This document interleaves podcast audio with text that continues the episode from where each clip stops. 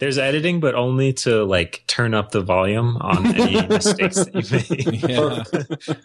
Yeah. yeah, I think we have enough now for I love Linux.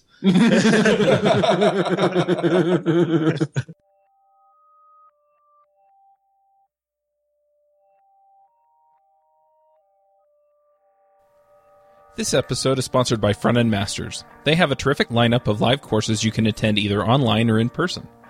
They also have a terrific backlog of courses you can watch, including JavaScript the good parts, build web applications with Node.js, AngularJS in depth, and advanced JavaScript.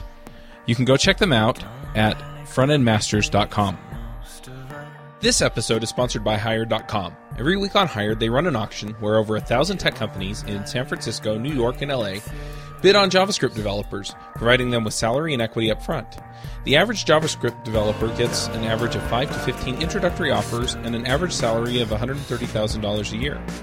Users can either accept an offer and go right into interviewing with the company or deny them without any continuing obligations. It's totally free for users, and when you're hired, they give you a $2,000 bonus as a thank you for using them. But if you use the JavaScript Jabber link, you'll get a $4,000 bonus instead. Finally, if you're not looking for a job but know someone who is, you can refer them to Hired and get a $1,337 bonus if they accept the job. Go sign up at hired.com slash JavaScriptJabber. This episode is sponsored by Wijmo 5, a brand new generation of JavaScript controls. A pretty amazing line of HTML5 and JavaScript products for enterprise application development in that Wijmo 5 leverages ECMAScript 5 and each control ships with AngularJS directives. Check out the faster, lighter, and more mobile Wijmo 5. This episode is sponsored by DigitalOcean. DigitalOcean is the provider I use to host all of my creations. All the shows are hosted there, along with any other projects I come up with. Their user interface is simple and easy to use, their support is excellent, and their VPSs are backed on solid state drives and are fast and responsive. Check them out at digitalocean.com. If you use the code JavaScriptJabber, you'll get a $10 credit Hey, everybody, and welcome to episode 184 of the JavaScript Jabber Show. This week on our panel, we have Dave Smith. Hello. Jameson Dance. Hello, friends, and also enemies. I'm Charles Max Wood from DevChat.tv. Just a real quick plug for JS Remote Conf if you want to submit a talk or buy a ticket. Uh, we also have a special guest this week. That's Nik Molnar. Did I say that right? You did perfectly. Do you want to introduce yourself? My name is Nik Molnar, said the exact same way. Uh, I live in Austin, Texas, and I'm a web developer and a program manager at Microsoft on the cross platform and open tooling team. Can you just explain a little bit about what that team does? Sure. Uh, cross I mean, platforms and open tooling. Yeah, yeah, I was about to say the, the, the name is right there on the means. tin. well, so that means that the the products that that team is working on and focused on are cross-platform, meaning running Linux, OS X, and Windows kind of by default. I work on a on a web product, so that also means cross-browser by default. And open, meaning that everything that we're doing is open sourced or uh, is involved with open standards, like some work with the WC3 or other standardization bodies. And that's really our focus and then we also serve as kind of a, a serve a function at Microsoft to help other parts of the organization to think about and embrace open source, e- either consuming it or shipping it. So my outsider's impression is Microsoft has moved to embrace that. Is that still a big transition for some people inside Microsoft, or is it kind of just how things work there? You know, I, I don't think I can speak to that expertly because I've only been at Microsoft for three or four months now. And it's a huge organization, obviously. So I think that your experiences may vary depending on what parts of Microsoft you work in. I'm in the cloud and enterprise division. And so that's the group that brings you .NET, Visual Studio, uh, a lot of other developer focused products. And I think that that division is very well aligned in embracing open source now. Uh, and so I think that you should continue to see us move forward and evolve in that space. Yeah, I remember when Microsoft was like the evil empire and, you know, oh, Microsoft. But it seems like they've really kind of opened up and said, you know what? Mm-hmm. There's a real ecosystem out there beyond just the Windows Server and Microsoft Desktop arena. And there are a lot of things that they've put out there.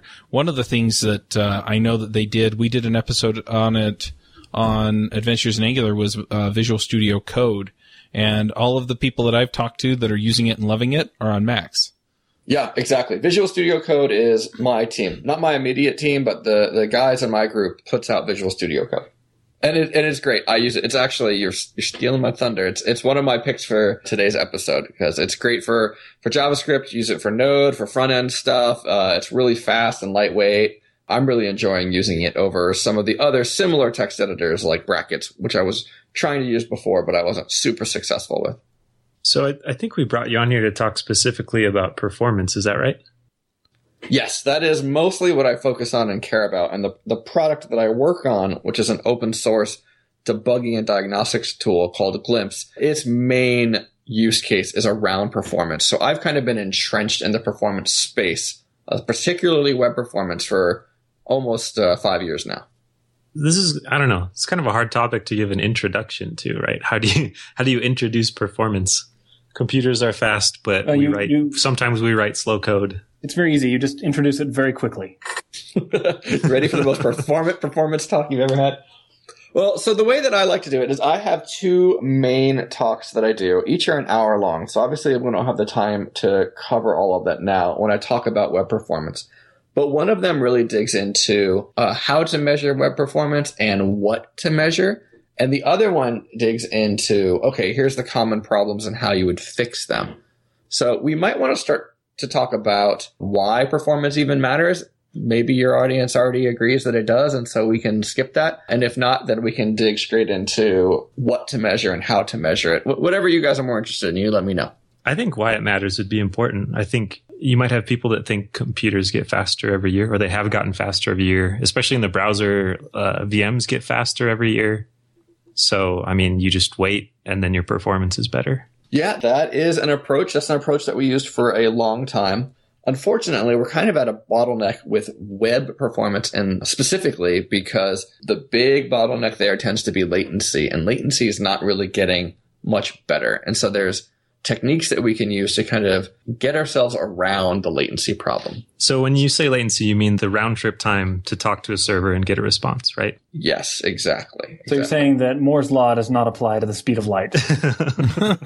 no, no, it does That's not. That's just because the high frequency traders have not figured out how to make money off of making Moore's law apply to the speed of light yet. oh, trust me, the high frequency traders, they think about the speed of light all the time. When I was living in New York, I did a lot of consulting for banks and literally the office they would pick and based on how close it was to, to the next major internet hop, that was a competitive advantage for these Whoa. companies. Oh my gosh. They're responsible for laying a lot of fiber optic cable, if I understand correctly. Yes, you are exactly right. Milliseconds, nanoseconds, that kind of stuff matters. It leads to some very interesting and ugly architectures. They're not the clean architectures that you would that you would like to build as a as a purist software developer because you're like, eh, extra hop, extra call. Nope, not mm-hmm. going to do that. Inline everything. And it's like, oh, this code is pain to work on. But so maybe that's a good question to open, but it, it, to open the topic, but is good, clean architecture, generally speaking, at odds with high performance code? It's a really good question. And I would have to say to a degree, yes. There, there is a lot of things that you would do, right? So let's take an example, right? One of the most simple things that you can do in web specifically is to bundle and minify your assets, right? So take your JavaScript and your CSS, you minify it, you strip out all the white space, and then bundle it, meaning if you have two or three CSS files that you might have split up for modularity purposes, for example, jamming those things all together. Now, why I say it might be at odds is kind of slightly is because what I'm describing to you there, that is the distribution, right? If the web was binary, if it was compilable, we, we don't really think about what the compiled code looks like in a native application. We only care about the source. Mm-hmm. However, because of the way the web works and the stateless nature where there's a server and a client, there's a lot of times where we're using our clients and, and the debugging tools built into our browsers to look at that JavaScript, to look at that CSS. And so when we pop it open and it no longer resembles what it did when we wrote it, that does kind of make the architecture a little less clean because we've made this optimization to improve performance, but now it's a little less debuggable, maintainable, uh, etc. So uh, you start talking about latency, and that's not a thing that gets faster as processors get faster. What do we do about that? Oh, and we got to talk to some physicists about that. so, uh, so I mean, when we think about processors, so, so, let's let's break down the way that a page renders. All right, so the very first thing that typically happens is your browser will issue a request. Issuing a request means we're going across the network, right? So right there, the very first bottleneck we might hit is network. On the other side of the network, the server receives the request and it does some processing. Uh, maybe you're using, you know, PHP or some uh, templating language or something like that on the back end that has to build up the HTML. Once that is done, the HTML is really kind of uh, it's a honeydew list, right? Every Saturday, my wife tells me here's the things that I need to do. I, I got to go cut the grass and I need to go pick up milk and, and, you know, do this, that, and the other. HTML is really just a to-do list for the browser. And so the server puts together the honeydew list and it sends it down to the browser. And then the browser says, Oh, okay. Well, now I need to go and I need to download these JavaScript files and I need to download these CSS files and I need to go download these images. And so once again, we're hitting the, the network there. And once it gets all of those assets, it has to render them or execute them or parse them based on the type of asset. So when we talk about CPU performance and Moore's law, that does apply to things like server side rendering time, right? The PHP chunk that I mentioned there. Mm-hmm. And it applies to the JavaScript side if you're running custom code on the client. But all of the in between time is latency. And so the closer we can be to the server or the faster that connection between the client and the server is, the better the latency. So uh, let me give you an example. I, I just did a quick little performance audit of your guys' website, the JavaScript Jabber site, oh, the, no. chat.tv. no, no, I'm, I'm, I, I won't. I won't shame the anything. cobbler's children. Oh, you, you, you shame away. I, I wrote it myself, but go ahead. so you wrote that, Chuck? I was wondering who did that. Yeah. I, I, I wasn't even sure if, if this was like a CMS that you guys were like built in with because it's DevChat TV. Anyway, there's 17 JavaScript files that are there. So the round trip. Chuck. Chuck, what are you doing? so the round trip time happens on every single one of those requests. And so if we can eliminate latency, then that wouldn't be as much of a problem. And so when I say that we have to get physicists involved, it's because assuming that we're on fiber optic, which obviously most of us aren't on fiber optic from end to end, but even in fiber optic, at this point, we're only getting about two thirds of what the speed of light is in a vacuum. And so there are universities working on this problem, trying to eke out additional percentage points on the speed of light through fiber because it matters. And if you compare latency to bandwidth, there's been studies that will take, uh, you know, a large group of websites and they will increase the bandwidth and reload the website over and over again. So one megabit a second, two megabits a second, et cetera, et cetera, and see how long it takes to load each of those sites. Bandwidth does matter for common web sites up to a certain point, but then it has a huge diminishing law of returns when you start getting, you know, everybody's talking about oh, I want Google Fiber or I want Fios. And the reality is, if you're mostly just surfing the web, you're not going to see much of a difference between the two. That comes into, the, you know, watching video and doing other bandwidth heavy things. Whereas so latency doesn't. To, oh, go ahead. Can you define what bandwidth is too? We've talked a little bit about what latency is, but just just to make sure everyone has a we're, we're working off the same knowledge base. Yeah, for sure. I think of bandwidth as capacity. Right. So bandwidth is when your city decides that to get traffic moving more quickly, they're going to add another lane to the highway. Now, instead of three cars wide at a time, it can be four cars at a time. So it is the capacity, is the amount of cars that are able to travel down that street at the same time. Whereas latency is a Pinto versus a Ferrari. And it doesn't matter how many lanes there are, it's how fast can you get from point A to point B. Does that illustration kind of clear up the difference between bandwidth and latency? Yeah, sure. Yeah, so, yeah, it's, so it's bits per second versus milliseconds round trip time, right? Exactly. And it gets really confusing because if you turn on the radio or whatever and hear any of your broadband providers, they tell you, well, our speed is 100 megabits a second or whatever it is. Well, that's a lie. That's not their speed. That's their capacity. The reality is if your capacity gets choked off, it will affect your speed or your latency but they're kind of two independent things that sometimes step on each other. Okay, I totally cut you off though. You're in the middle. You're building up steam, and then I, I dumped a big bucket of water on your fire.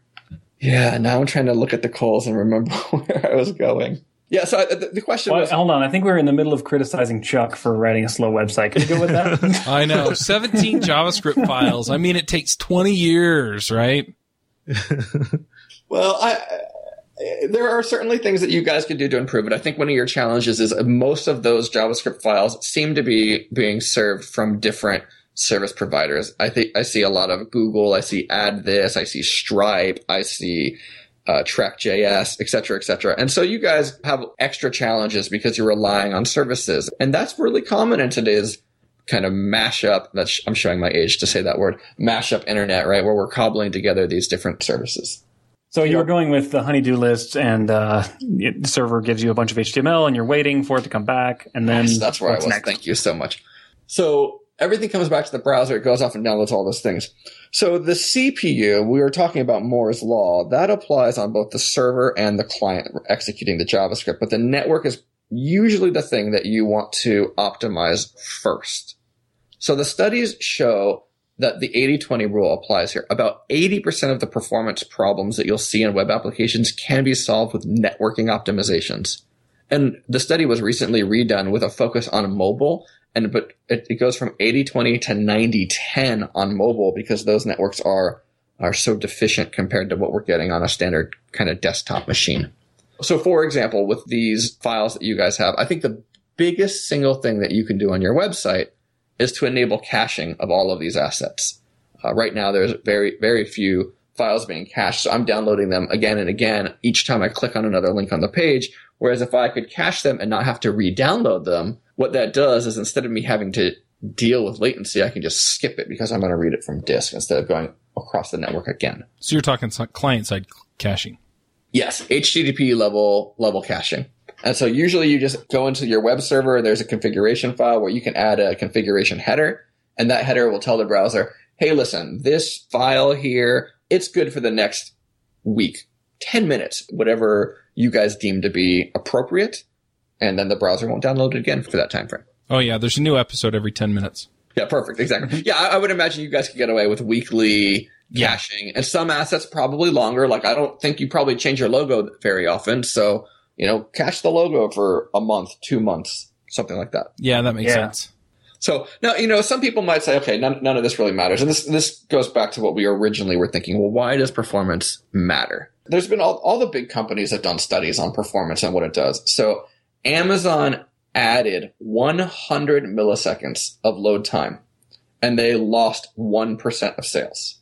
Oh, wow. So 100 milliseconds, this is a number that's so small that it's kind of hard to think about. We don't really deal with milli much of anything, maybe millimeters once in a while. So what I want you to do is I want you to blink your eyes. That blink just took between three and 400 milliseconds. So 100 milliseconds and Amazon lost 1% of their sales. I'm literally sitting here blinking as fast as I can. I've been training my blink reflexes for a long time, and I can tell you I can blink in like 100 milliseconds. You're like, 100 milliseconds. Well, that's still 1% of Amazon sales. So. Jameson has a superpower. Yeah. Yeah. Uh, at Google, they did this experiment where they increased the number of results that were being shown on their search results page. And that ended up adding an additional 500 milliseconds, so half a second. And they lost 20% of their revenue and ad click throughs because of that. So 500 milliseconds, 20% is pretty big. And then an- another study done by Etsy, they added 160k of hidden images to their page and their bounce rate increased by 12%. That means the number of people that went to that page and no others went up by 12%. Oh man. And, and, you know, it's easy for me to spout figures and these companies care because they're selling something, right? Like bottom line matters. They can tie performance to revenue. And, you know, a lot of the users and my, myself included, I haven't worked on a ton of e-commerce websites, but I certainly have worked on content websites and things like that. And uh, this stuff matters for content as well. Google has added a, a, factor into their algorithm for page speed. And the faster your site is, the higher up in the index you'll move. So you get more traffic if you're faster. In fact, they're experimenting. This popped up, I believe, in December of last year with what I call the scarlet letter of the of the web. They've put this little red slow icon next to websites that they deem to be too slow. Oh, and wow. I think they were, they were A-B testing that. You certainly don't want that to show up. yeah. And then lastly, the thing that I'll say is, you know, more and more, and, and maybe even a majority of the time now, your website is accessed via a mobile device, right? I'm holding my iPhone in my hands right now. And these devices are underpowered compared to what we've been working on. Uh, you know, they've, they've been out for five years or so, which is, which is quite a while in internet time. But before that, we kind of didn't worry about performance that much because bandwidth was getting so good and, you know, Moore's law was there. And now it's not because people are using these things. And so there are certain websites that I know if I go to and I'll read an article, I can see my battery drop 10, 15% just because I'm reading an article and they're doing really dumb things with their CSS and all these extra animations and things like that. It's on scroll events, I guarantee it. Oh man, those are the worst. honestly, honestly, that's one of the worst things that you can do. Just get rid of on scroll events. If you can avoid it in any way possible, talk to your designer and get rid of on scroll events. And then lastly, I mean, th- those are, those are really good audience and financial reasons to consider performance and make sure that your applications are as performant as possible. But performance is should not be your number one concern, right? Uh, Donald Knuth was famous for his quote about premature optimization is the root of all evil in, in software development. And so, you know, I kind of want to put a little gut check in for the listeners to not just run off and say, oh my gosh, we're going to increase our sales if I go and I make this thing faster. What you really need to think about in your application is there's this hierarchy of needs. And we're, we're familiar with Maslow's hierarchy of needs potentially, right? He's a psychologist who said that there's certain fundamental needs that humans must meet first before they worry about more advanced needs. Yeah, so it's like example, the triangle with Wi-Fi on the bottom and then exactly everybody post the about self-actualization on Medium on the top. Exactly.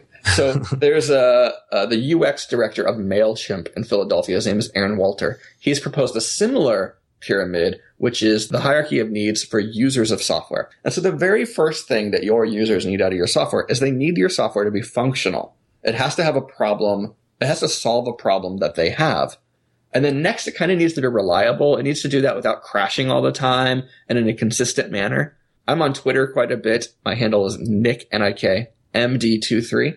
And a few years ago, you guys might remember that Twitter was so notorious for being unreliable that their mascot, the fail whale, kind of became famous in and of himself. Mm-hmm. and so during that during that time when Twitter had reliability problems, I didn't really use it because it didn't meet that second level of the hierarchy, which is reliability. Now, Walter goes on to suggest that the next level of the hierarchy is usability. And there's been a big shift and a big focus on design and UX in our industry right? I, I, maybe give Apple some credit for that with what they did with their devices, but everybody really cares about design now. But part of usability, and this is the part that I add into the hierarchy, is performance, right? If it's beautiful, but I can't access it quickly enough, then I'm not going to use it. So, when, yeah, when I hear about performance as usability, I think of, you mentioned those on scroll things. I've seen a lot of beautiful PR sites where there are amazing things mm-hmm. happening when you scroll down the page, just these gorgeous animations, but it, it hijacks your scroll and then it feels broken. And then I, I don't like them anymore. Like there's a little angel flying across the background, but when I scroll down, it doesn't scroll down. Like why? I don't care. I don't want that angel there. I want to scroll down. That's why I'm scrolling down. yeah. You will scroll the angel and you will like it. Yeah. Yeah. I, I didn't press the show angel button. I pressed the scroll down button. and I, I would assume that if that was the only way to get to the data that you need, you might deal with it. But if there was a competitor that could give you that same information that was functional, reliable, and usable, you would switch over to them. Because the yeah, switching yeah. cost on the web is so cheap, right? I control L, I type in a new URL, and I'm gone. And so you have to really be invested in getting those those users. So Walter's uh, hierarchy goes on to finish, the, the top of the pyramid is that we can begin to create pleasurable software. And this is software that it is functional, it is reliable, it is usable, it is performant, but it's also pleasurable. And so you, you see that in really beloved products that we all talk about, like GitHub or Trello, where the personality of the team is coming through in fun little ways. And so we get, you know, Octocat Jedi's on 404s for GitHub and a barking dog named Taco on Trello, right? Like we can see the, that team and it's kind of fun to use those apps and, and see what kind of happens because they've made it to the top of this pyramid and now they're doing pleasurable things. That's a really so, hard place to get in my experience as a developer. Yeah, I don't, I, I don't know that I've ever gotten there. I was just thinking about that. I, I, completely agree. I don't know if I've gotten there either, but I, I'm, I'm trying to get there, and that's why performance has been you know, kind of my focus for the last five, five or so years. Another appealing thing about performance is it feels like as a developer, I have a lot more control over the performance than I do over the pleasure that people get from the app, right? Like there's a, a spectrum of how involved developers mm-hmm. are with customers and project management and things like that. But I think even if you're heavily involved in the direction of the product, if you're the one building it still, it can feel like this amorphous mass of desires. And, and it's hard to say like, yep, I nailed it when, when you're down in the code, I think. But the performance, you can measure it and you can say, yep, it's faster. I did it. Yeah, you're you're exactly right. I think the only time that people that developers maybe have trouble controlling the performance is when they you know they work in a team where they are the development team and the UX team is another team. They throw things over the wall. And that from a cultural standpoint is dangerous. Performance is something that ideally the entire organization would be bought into from top to bottom. And there's a concept called the performance budget where everybody would agree, just like, you know, we don't want any bugs. And there's this criteria for what makes the software of good quality. There's criteria for what makes software performant. So you might say, and we haven't really talked about the different metrics that are available, but you might say something like, well, our speed index is going to be 2500 milliseconds. And that's the budget.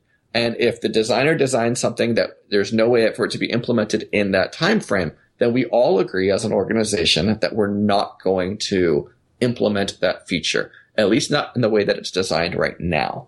And so I agree with you that developers typically have a lot more control over the performance of things, but if they're not working closely with their designers, that can get away from them rather quickly. So I want to ask about a couple of things. The first one is you mentioned the, the examples you mentioned on performance were in e-commerce websites where there's a very direct monetary cost to performance where i mean there's the bounce rate goes up bounce rate going up means you make less money. There's a whole other world of applications. I mean especially enterprise apps right? If your company has bought this application and you have to use it to get your job done to some degree, performance doesn't matter as much, right? Uh, I mean, it'll make your life better if it's faster, but if you have to use it, how, how do you justify spending time on performance if it's already okay-ish in a situation like that where you're the company making this enterprise software? It's certainly something that needs to be balanced and considered as ROI. So when I was consulting, I did a bunch of these, you know, corporate intranet type applications that maybe had somewhere between 20 or 2,000 users. Pretty small on the use case scenario. But a lot of times in those places, management would say to me, well, as long as the page loads in 30 seconds, it's fine. It's only used by 50 people. And so, you know, what, what good enough is in your, in your scenario? I'm not, I'm not sure. But the easy thing to do there is if there's an action that those 50 people have to take every day and it takes 10 seconds, but you could whittle it down to five seconds it's easy to do the math and say, well, these 50 people times five seconds times 365 days a year times their average salary, and you will get a number that's in the thousands. Now, does it make sense? Would it be cheaper for me to go and fix that and whittle those five seconds down? Would it be cheaper than the thousands of dollars that we're going to spend over the next year? And how long is this software supposed to last for? Because usually those systems are built to last for five, ten years. Um, and so I think in that case, it's very easy to make the ROI decision on whether or not you should be investing in a particular performance scenario. Now, the, the scenario you just described sounds kind of like a linear relationship between the amount of money that it would be worth to whittle the performance down. In my experience, it seems like it's more of a step function, which is like at some point the user becomes distracted and they go do something else while they're waiting for your page to load. And then it doesn't matter if it takes two seconds or 10 seconds if the distraction point is at one second.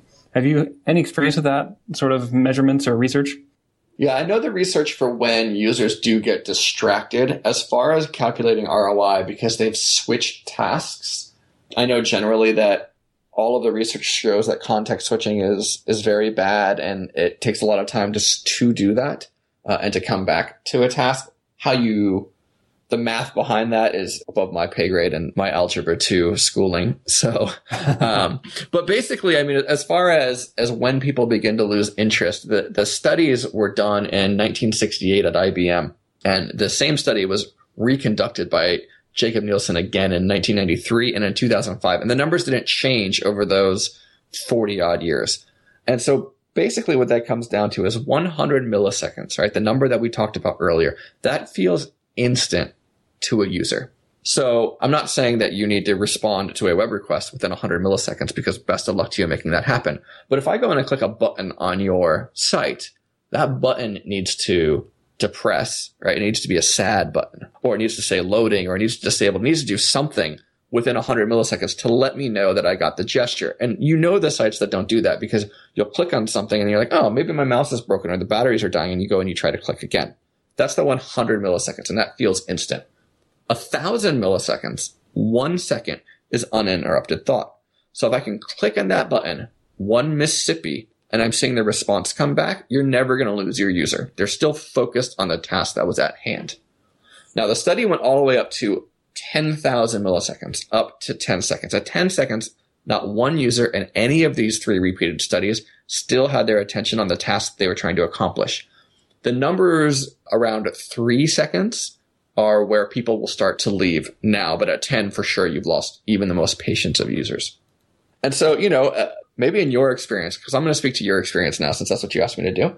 Maybe in your experience, uh, switching tasks and, and firing off something and letting it run and coming back to it later is fine. And you know what? There are tasks that just take that long, right? Maybe you have a huge amount of data to crunch or you're waiting on results to come in from the field or something like that and that's fine. But what I would recommend doing in those situations is responding quickly that you've and acknowledging the user's gesture and then if it's going to be a while, find another way of notifying them, right? There's notification APIs built into HTML5 now. You can email your user. Maybe you can tie in an I am their user in a corporate setting. Like there are ways to draw them back into the activity and just kind of acknowledge, Hey, listen, I can't meet these kinds of demands that Nik's talking about here, right? These a thousand milliseconds uninterrupted thought. That's fine. Let me find a way to release my users psychic weight so they don't have to think about this anymore and draw them back in later when I'm ready for them.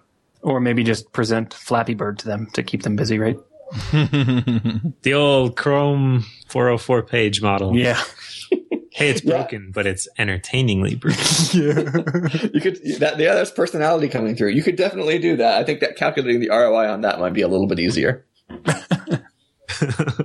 so uh, I meant I oh, mentioned a term here called speed index. Is that something that you guys are familiar with? No, I'm not. Okay. So I think that this is something important because what I find that when people dig into web performance, one of the problems they run into is there's hundreds of different metrics that might or might not be useful. And so Tim Kadlec is a, is a well-known developer in the performance space. And he's kind of broken down all of these metrics into, into four categories that I really like. And so the first of the metrics is quantitative metrics. And these are the metrics that maybe you've you've heard of before. They're very simple, basic numbers. So they're things like page load time, page weight, number of images, number of HTTP directs. They're all just simple numbers. But the problem with them is if I tell you that there's 17 JavaScript files on your page, that doesn't necessarily mean that it's slow. We have these gut reactions. That number sounds really high. But if I tell you I have two different pages and one has three JavaScript files on it and one has two JavaScript files on it, you don't actually know which one is faster because quantitative metrics don't tell you anything about performance. So the, the next category of metrics are rule-based metrics. And what these really kind of do is they look at your quantitative metrics, they run some analysis on top of them and apply best practices. So if you think about tools like Yahoo's YSlow or Google's PageSpeed that will literally give you a grade and say, hey, your website is an 88 or your website gets a B, those are rule-based metrics. And they typically tell you, well, maybe you would have had an A if you cache these resources or if you uh, minify this JavaScript file, etc., etc. But just because my website is an A, that doesn't mean that it's fast. It just means that I'm following the current best practices.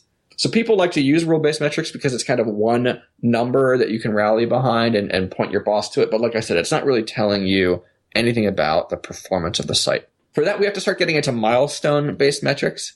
Milestone metrics measure the amount of time between when a navigation began and some processing event that happened in the browser. And so there's a couple of famous ones for this. So you might have heard of time to first byte. That's from when I when I click on the link, how long is it until the server responds and I get the first byte of the response? But there's also time to first paint. How long until the first pixel actually renders on the screen? And then the, the two most famous milestone metrics, because they're built into all of the developer tools, is the time to DOM content loaded and the time to load. But a lot of people don't even understand the difference between those two DOM content Yeah. loaded and, and load, right? DOM I was going content ask you. Yeah, yeah, DOM content loaded is when the HTML has finished downloading and the browser has parsed it and has turned that HTML into a DOM and you are ready to begin manipulating with it. It does not mean that all of the rest of the assets on that honeydew list have been downloaded. So you might still be waiting for JavaScript and for images and things like that before when DOM content loading hits. But in time to load on the onload, now all of those assets have finished downloading and then maybe you're going to go and kick off some more with JavaScript or something like that. But that's kind of out of purview. And so milestone metrics are, are really great because they get down to performance. I can say this took 1200 milliseconds and now it takes 800 milliseconds and it's faster because I'm talking about time and speed again. Uh, but the problem is they're extremely technical, right? Even here, I had to explain the difference between DOM content loaded and, and onload. And I don't even know if I did that great of a job explaining it to this technical audience. So imagine having that conversation with your non-technical manager.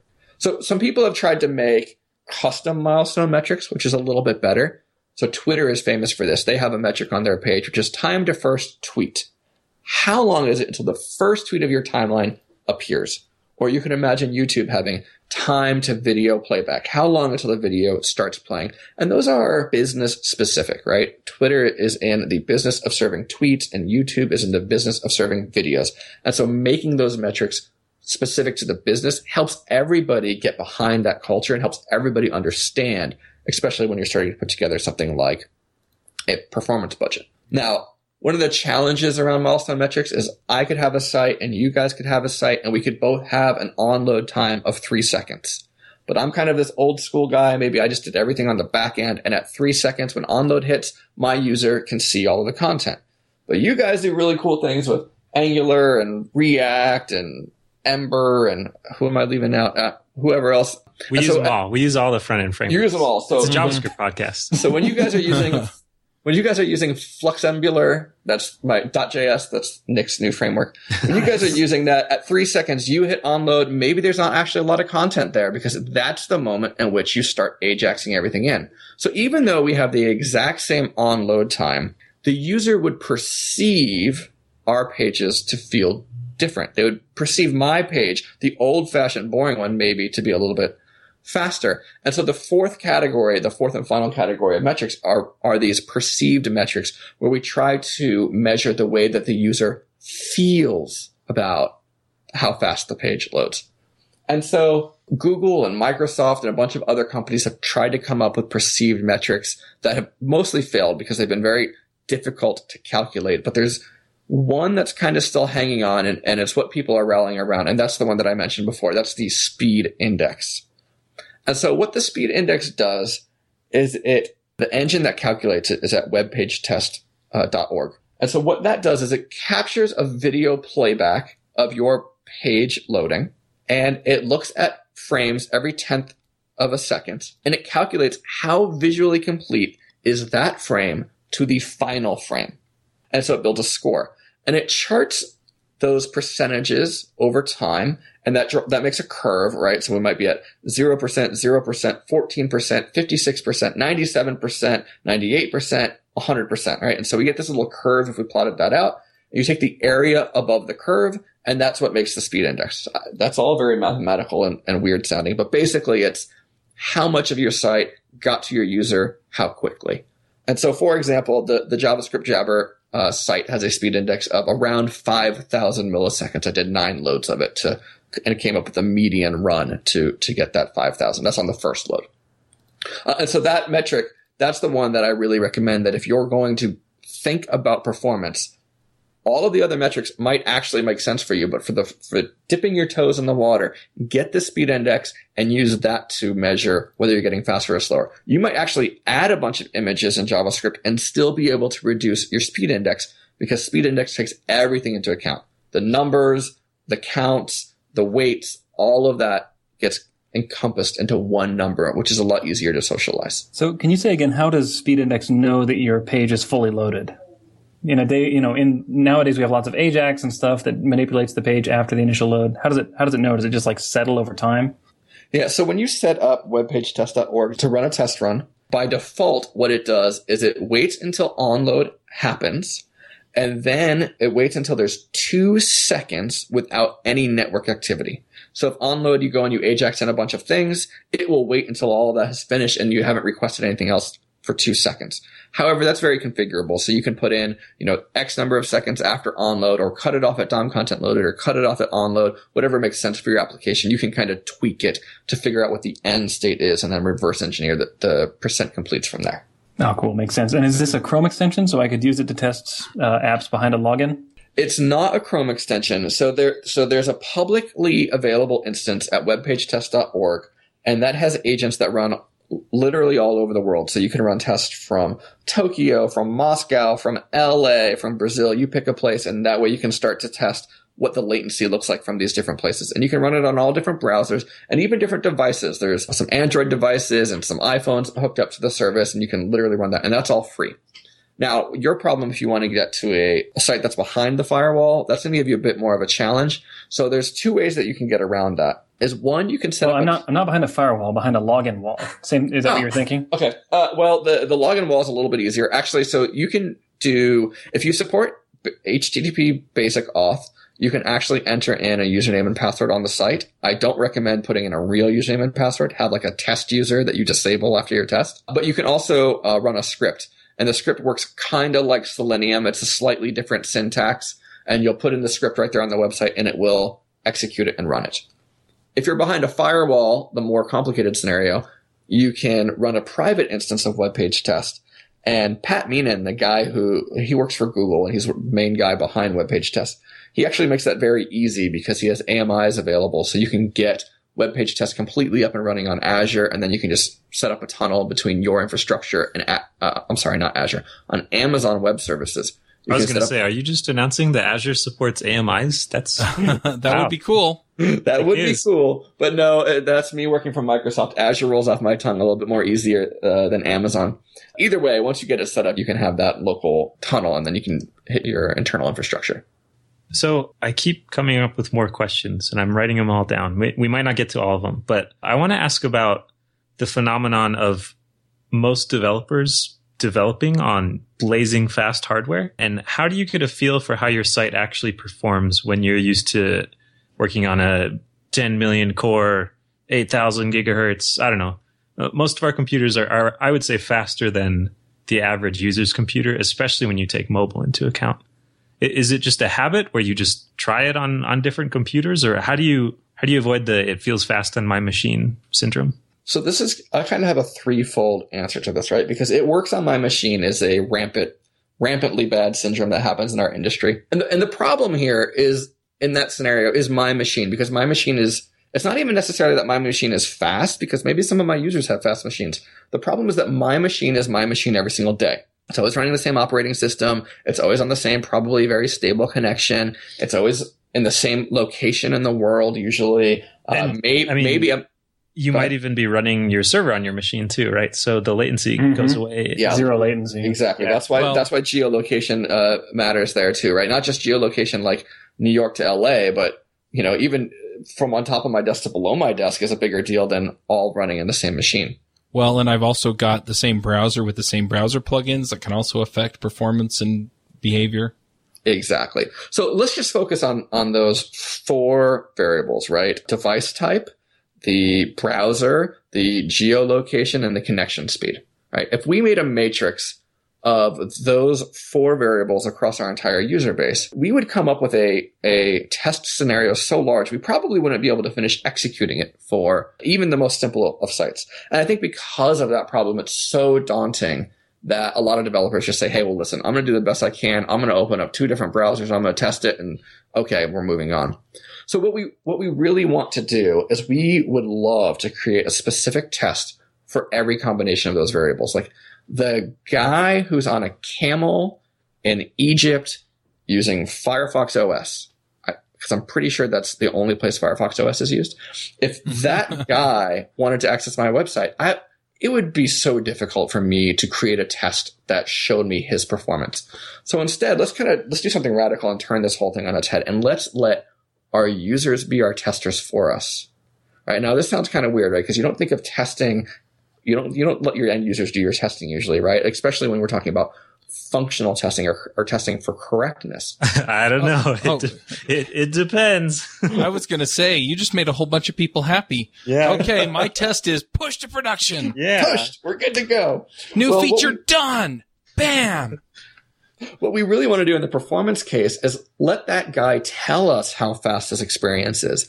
And that's to do that is actually easier than you would think. So the the W3C has a web performance working group, and that group is basically dedicated to solving this problem. They solve some other problems with performance on the browser, but um, the main body of their work is around this. And so they've introduced three different specifications that together belong to a style of performance measurement called RUM, which stands for Real User Monitoring. So the scenario that you brought up, this with this works on my machine, if we enable RUM with these specifications. It's very easy. Navigation timing, resource timing, and user timing. Those are the name of the three specifications. We literally write two or three lines of JavaScript. All of the milestone metrics that we've talked about, including the custom ones like time to first tweet, get gathered and can be sent back to our server for further analysis. So the question of whether or not a page is fast or not should never be answered by you, the developer, based on your machine or even your own personal experience using the website. Instead, you can literally get real performance data from all of your users and then go and track down the pages or the usage scenarios through the application that are slow and focus on those. And so that's the first kind of style of performance testing, which is the real user monitoring. And it's really good for answering how fast is a page or a scenario and really how fast is it? Not just because my computer says it's fast, but because the guy on the camel in Egypt says that it's fast. The other technique is the one that we've kind of talked about already with web page test. That's called synthetic testing. So web page test does let you alter some of these variables. I mentioned you can change the device and you can change the browser and you can change the location, but you're still only limited to a, you know, a dozen or so locations and a handful of devices. And you're not really getting the coverage that your user base gets. But because web page test and other synthetic testing services like this used highly instrumented browsers, right, where they're digging down into the networking layer and things like that, we can get super deep analytics and figure out, okay, I know that this page is slow because my RUM data told me. Let me run it through web page test and figure out how will I make it faster because it will really show me everything that's happening on the network and in the browser. And so synthetic testing is good for answering how do I make a page faster once you already know that it's slow.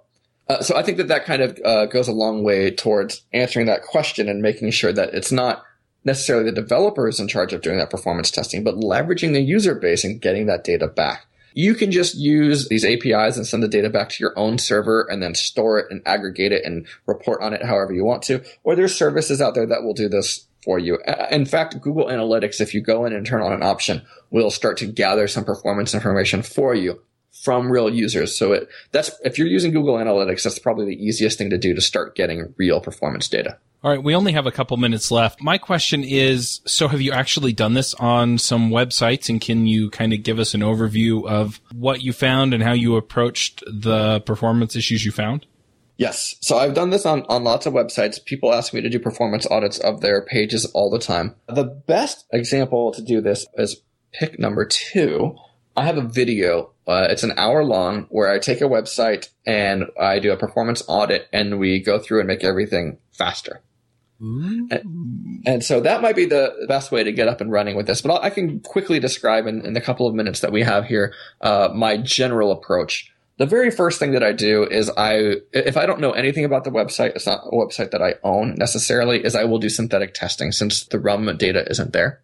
And so uh, I'll run it through web page test. I'll see what it's telling me to do. And usually I'm going to focus in on the networking ones, uh, recommendations first. So the ones that we've kind of already talked about, minifying, bundling, compression, caching, turning those kinds of things on, that usually gives you a, a very good boost from there.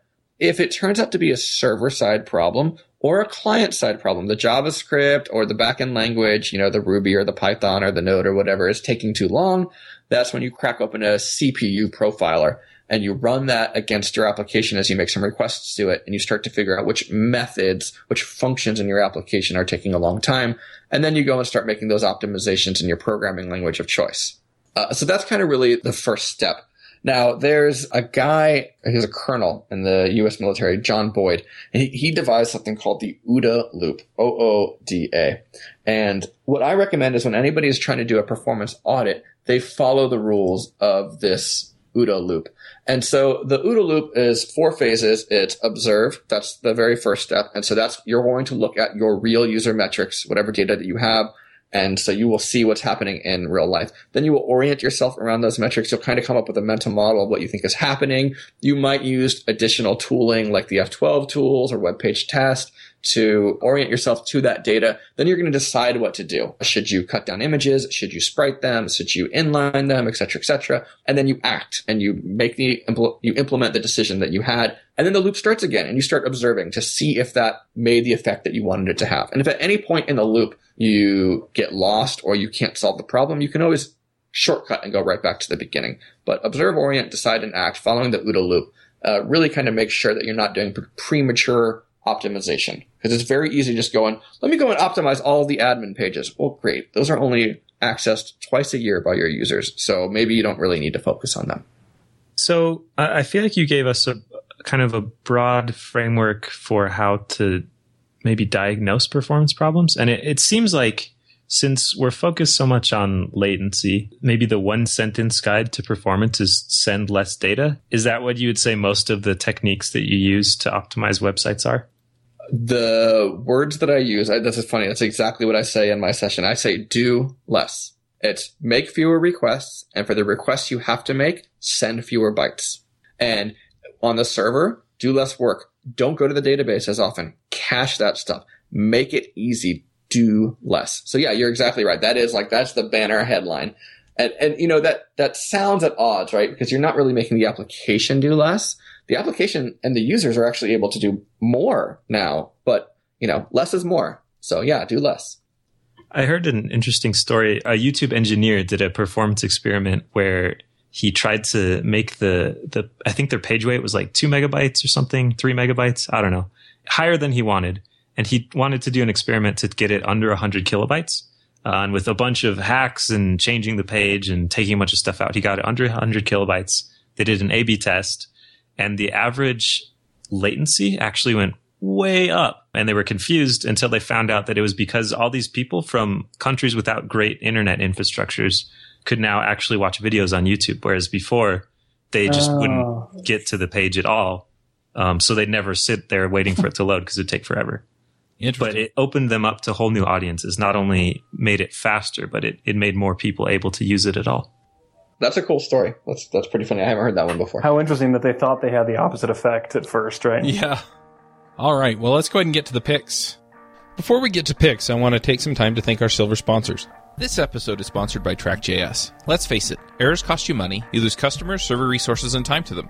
Wouldn't it be nice if someone told you how and when they happened so you could fix them before they cost you big time? You may have this on your backend application code, but what about your front end JavaScript? It's time to check out Track.js. It tracks errors and usage and helps you find bugs before your customers even report them. Go check them out at trackjs.com slash jsjabber. David, do you want to start us off with picks? For sure. Sure, sure. All right. So my first pick will be the Utah JS 2015 conference, which the talks for the conference were just released this week. They may have come out earlier, but I didn't see them until this week. So a lot of really good gems this year um, in the conference, and I highly recommend that you peruse the talks. I posted a link on Twitter, and we'll put a link here in the show notes pretty good stuff. Also, I wanted to pick the conference organizers who had a really cool idea of giving speakers a gift, which is not an original idea, but the gift they gave was their choice of some really fun Lego sets, uh, which I thought was super cool. You got after you gave your talk, you come and pick your Lego set, and it was really fun. So I thought that was a really clever idea, and so I want to pick it. That's all I have this week. All right, Jamison, what are your picks? I have four picks. The first pick is this article ES6 overview and 350 bullet points. There's a ton of ES6 information out there, but this is the best source that I've found that's just like, I just want to know everything that's in ES6. And it might not be 100% all of the detail on every single one of those features, but just give me all of it. Give me all the features. So this is a good overview for that. I, I was showing it to a friend who's learning JavaScript and he was kind of sad about it. And I mean, yeah, 350 is a lot of bullet points, but that's all of it. That's all it is. My next pick is a comic from Saturday Morning Breakfast Cereal it talks about the high frequency trading thing that we talked about. And if you could convince high frequency traders that the only way that they could trade was by like bringing back Mars dust, then the space program would be awesome. And I don't know, it's kind of a funny idea of using their great appetite for technical progress to have social progress too. The next pick is just a link to that article that I mentioned. It's called Page Weight Matters. It's from 2012. So I imagine page weight has only gone up since then. And my last pick, inspired by Dave, the React Rally talks, which also now features Dave's talk at React Rally. They're all up on YouTube. So uh, my next my next pick is the playlist of those talks. If you didn't get a chance to go, check them out. I think they're really good. Those are my picks. Very cool. I'm going to go ahead and throw a few picks out there. The first one is a book. Actually, the first two are books. The first book is a book about money and investing and saving for the future and having a plan. And it is really well done. It gives you a lot of information to go through. Seriously, it is not a lightweight book, but at the same time, um, it really explains all of the things that you kind of have to know in order to successfully invest for your future and then to what level you want to invest for your future. So for example, if you just want to be able to kind of pay your basic bills and cover your basic expenses like a mortgage or rent and utilities and food and that kind of stuff, then, you know, you need to save to a certain level. And then if you're looking at, you know, maybe getting some extras and things, you know, you save to a different level if you have kind of a couple of wish lists or what ifs when you retire or when you start, you know, living on that money that you've socked away, you know, what you have to do to get there. There are a whole bunch of worksheets and stuff. Uh, the book is called Money Master the Game and it's by Tony Robbins. The second book I have is a historical fiction. It's something that I read to my kids. My father-in-law bought it for my daughter for Christmas and uh, I read it to her and my my eight year old daughter, my nine year old son, and they really enjoyed it. It's about the pilgrims and their journey to Plymouth Rock, and it's called Rush Revere and the Brave Pilgrims, and it's written by Rush Limbaugh. Now I know some people are going to react to him because he's kind of a divisive person. And anyway, this is just pure historical fiction. I mean, he just took the story of what happened, uh, inserted some fictional characters. They travel through time. There's a little bit of humor in there that's kind of at the kids level and the word choices are also kind of at that lower reading level. So, uh, I really liked it. And regardless of how you feel about Rush Limbaugh, I think these books are great for kids if you want to kind of give them some historical stuff. And Jamison asked in the chat if Tony Robbins is a motivational speaker, and the answer is yes, he is. Uh, he has several motivational books. He does events all over the country, but he kind of explains why he put the book together in the book.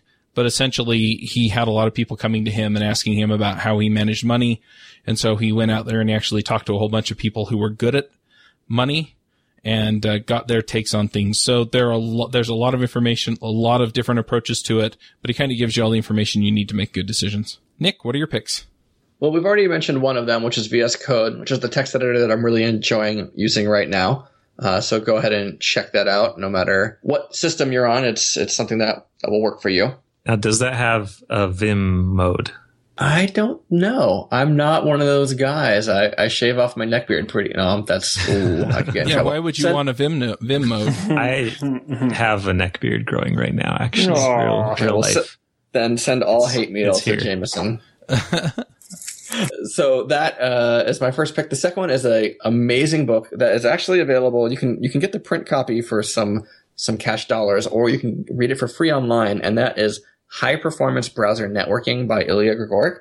Uh, so it goes into depth on all of the things that we've talked about today and much more, like HTTP2 and WebSockets and server sent events, and even how the radios inside of your cell phones work. And so I highly recommend that book.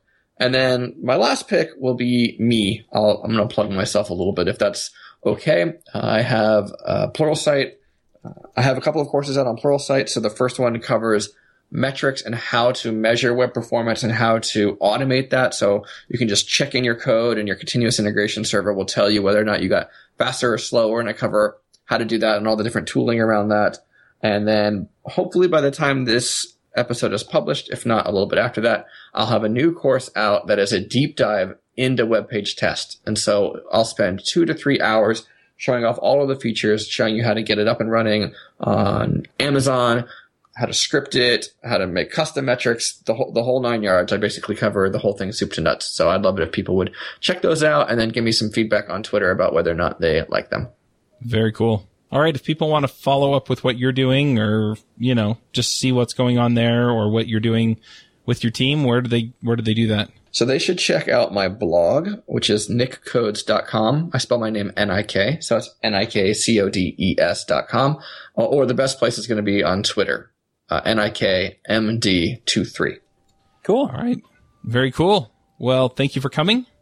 Uh, we'll go ahead and uh, wrap the show up and we'll catch everyone next week. Hosting and bandwidth provided by the Blue Box Group. Check them out at bluebox.net. Bandwidth for this segment is provided by CacheFly, the world's fastest CDN. Deliver your content fast with CacheFly. Visit C-A-C-H-E-F-L-Y dot com to learn more. Do you wish you could be part of the discussion on JavaScript Jabber? Do you have a burning question for one of our guests? Now you can join the action at our membership forum. You can sign up at javascriptjabber.com slash jabber, and there you can join discussions with the regular panelists and our guests.